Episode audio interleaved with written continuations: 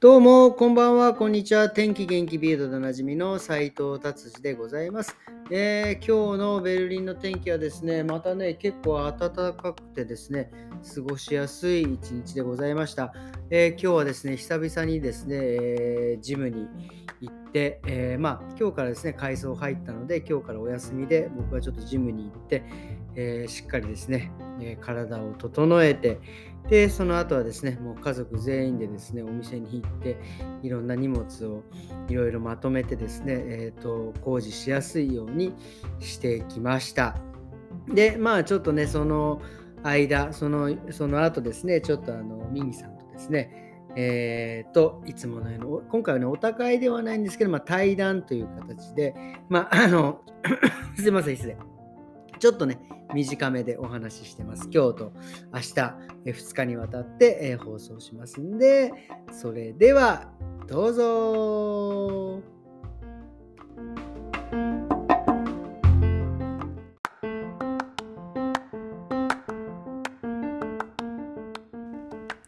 えー、今日はですね、えー、個性についてですねちょっとお話を、えー、いつもの通りえー、っとですねミンギさんに、えー、実は来ていただいてちょっと今日はお高いではないんですけど個性についてちょっとお話を、えー、しようかなって思っております。じゃあよろしくお願いします、はい、えっ、と個性についてはもう前、えーと、何回か前に僕が深掘りした話とその前の話でしてるんですけどまあえーまあ、日本、まあ、いわゆる日本の人とか、まあ、日本でカットしてた時っていうのはいわゆる本人がしたいというよりもなんか周りの人にもちろん可愛いねとか綺麗だねって思われたいっていう人たちが多くてそういうカットをしてたんです。でもドイツに来てからはまあ本当にさっきもねミキさんと話しましたけど来る人来る人みんな俺流にしてくれっていう人ばかり、で結局だからそこで思ったことは結局その自分がいいと思ったものがあのいいんだっていうふうに思えることが個性なのかなっていうことだと思う。っていう、うん、えー、話をですね今日ちょっと深掘っていきたいと思います。はい、その話がすごく面白かったんで、はい、当たり最近はそのことをすごく当たり前に思ってる風潮はすごく根付いたと思うんですよ。まあ僕が思うに韓国よりかは日本の方がもっと個性豊かな人があのいっぱい、うん、あの見えるし、まあ、秋葉とか渋谷とか原宿とか。でもそうですし、歌手も最近も k p o p k p o p とかって言ってるけど、あの本当になんか売れるためのなんか一括商品みたいな、一貫した商品っていうそのなんか何て言うんですかヒットしたのは BTS とブラックピンクだけど、それ以外の歌手たちも結局そのジャンルからあまり離れてるように見えないように見えるしでも日本だとやっぱり歌手が多種多様というか、面白い歌手がいっぱいいるんですね。なるほどね。僕は前もお話ししましたけどキャリーピャムピャム すごく好きで。すごいですよね。僕知らなかったですけど。はい彼女のミュージックビデオとかもう感動するくらい作り込まれているし、はいはいはい、歌も面白いし歌詞も面白いしとか。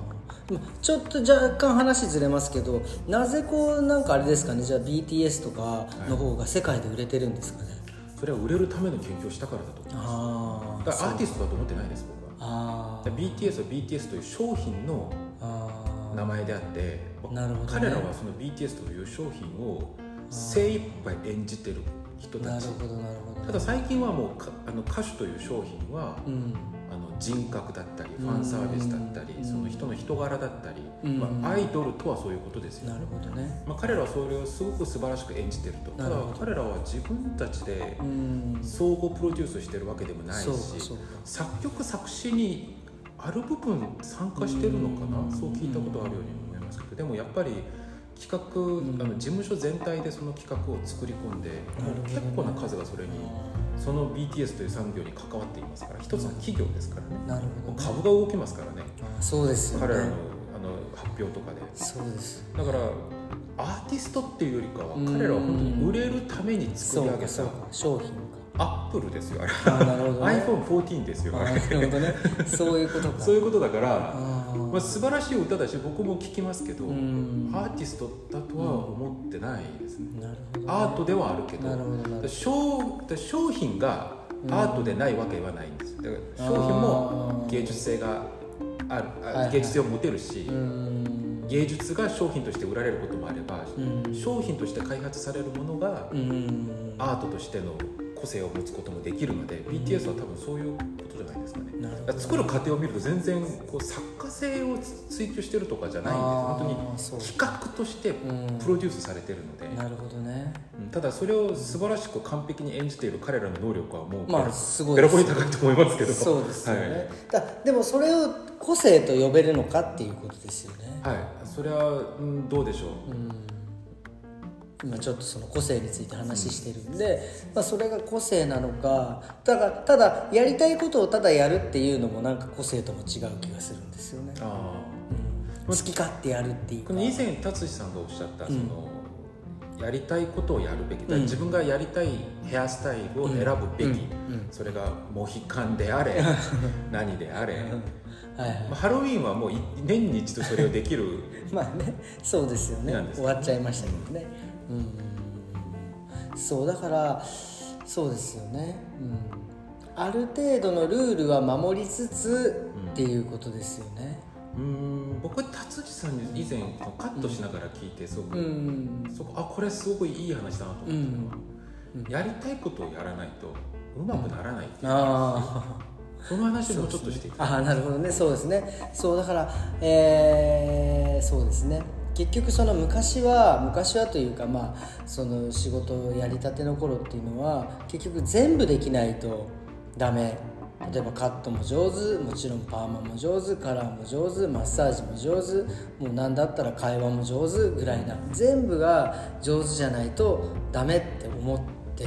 いたしもちろんある程度それは多分できないとスタイリストとして商品価値がないから。でさらにもっと深くいけばもう髪のことは何でも知ってないといけないっていう。例えば髪がどういうふうにできてるのかとか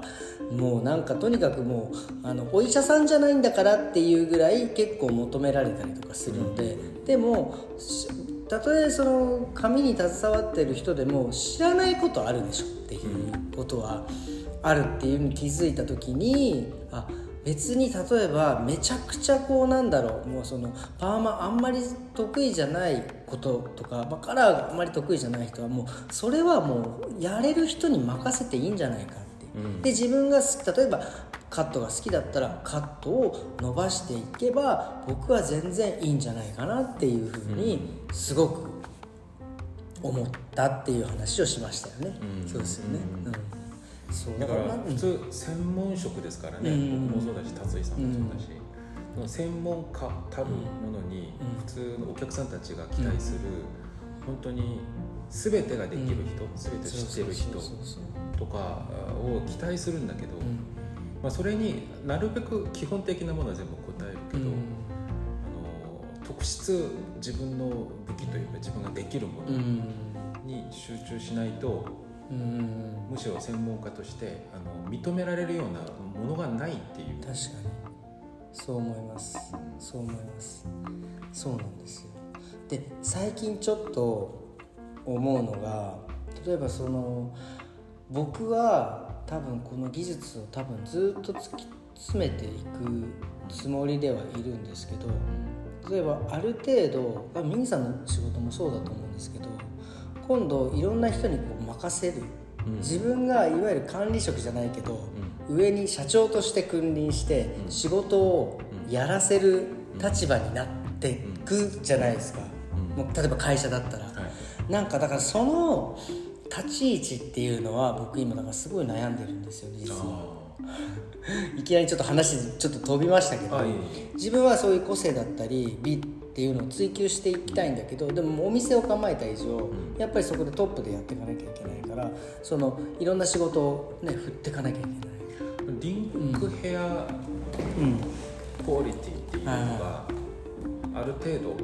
リンクヘアっぽいもの、リンクヘア的スタイルないし、クオリティが保たれないと、まあ、達志さんの名前が一緒にそれにこうそいいなんなんだろうこれまで積み上げたものが、うん、その組織を大きくすることによって、だんだんだんだんこう運営の仕方っていうか、それすごく難しいですよね。そうですあのだからそれも思ったんです。それを好きな人はそっちに行けばいいんですよ多分。だ経営者として、でもやっぱり僕技術が好きだから技術の方に特化はもちろんするしでもある程度やっぱりこのお店を回さなきゃいけないからただ僕はだからいっぱいお店をボコボコ何店舗も持ってなんかやるようなことは好きではないのかな。だから別にそれは人がいっぱいお店持ってよば、ね、年収1億だろうが多分そこは昔はちょっと羨ましいなと思なんかその自分がもう全部やらなくていいんだっていうふうに思った瞬間からもうブワッと広がって、もう別に僕そんなに1億とかじゃなくてそんなに羨ましいとも思わなくなったんですよね、はい、すいません今日は僕の話もあいやすごくいいです。あの田井さんとは僕あのこのお高いの特集では一度も扱わなかったですけど、うん、宮崎駿監督の話はすごくいっぱいするじゃないですか、うん、もう駿先生って呼んでるんですけど 早尾先生ってそういう方ですよね、うん、他のアニメ監督とか映画監督たちは直接書かなくてもいい人なんだけど、うん、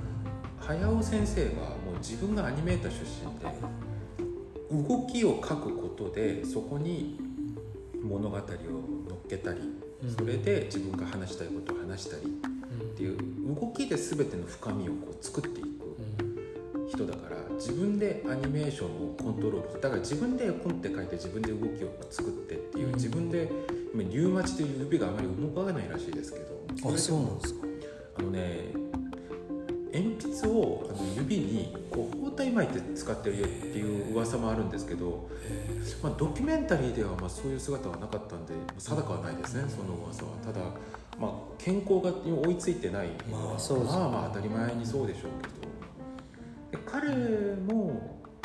あの他の監督とは違って自分がアニメーターとして動きを設計しながら、うん、みんなでジブリクオリティっていうか、うん、作っていく、まああのちょっとあれですけど宮崎さんのお子さんが作った作品はやっぱり宮崎さんと違いますよね。そうですよね。僕1個しか見てない。何でしたっけ？ゲド戦記あゲド戦記しか見てないですけどジブリが作る数多くの作品の中で、やっぱりうちらが言うジブリ作品とは、あのコナン、ナウシカ、ラピュタ、トトロ、キキ、うん、そうですね。あ紅、ルパン三世。アルパンあの、カリオストロ。カリオストロ。の城に、あの千と千尋、ハウル、そうですね。あのポニョ。で風立ちぬ。これらがうちらが思い浮かべる、まずジブリじゃないですか。まあ、宮崎駿ですよ。彼もそういうふうにあのアニメーションを作るときにこう経営とか、うん、いわゆる監督としてアニメーションを見るんじゃなくて彼もこうアニメーターという職人としてアニメーションを監督して作ってきたから、うん、そういうのはでも彼一生高畑勲にコンプレックスあったらしいあるらしいです。あアニメーターとして。はいあのアニメーション監督として。へえうちらが見た時は早野先生の方がよっぽどいいじゃないですか。そうですよね。本当にそうですよね。高畑勲さんの作品すごいと思うけど好きにはなれないんですよ、ね。うん、そうですよね。そこまでねじ曲がる必要あるのかって。確かに。そんなに そんなに大ヒットでもないじゃないですか。興行、うん、成績がいいわけでそれこそ達志さんの言う、うん、あの監督って全てができる人っていうのを求められるけど、でも早尾先生とかの作業の仕方とかを見ると。そうですね。だから僕はそういう方の職人としてやっぱりやっていきたいなっていう。職人として個性だったり美を追求していきたいなっていうふうに思ってますね、うん、いいですね、はい、僕もそういうのが好きです、僕も、ね、建築するとやっぱり規模も大きいし、うん、使う予算が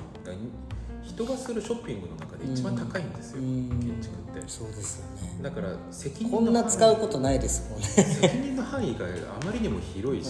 で本当に間違った時はもうあの刑務所にも行きますから、あの深刻なあのあの